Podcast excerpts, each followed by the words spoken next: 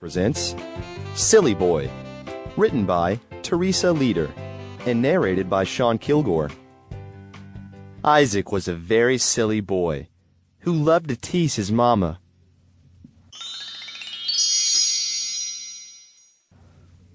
When they were outside digging in the garden, Izaac would say, Hello, tractor. Mama would giggle and say, Silly boy, I'm not a tractor, I'm your mama.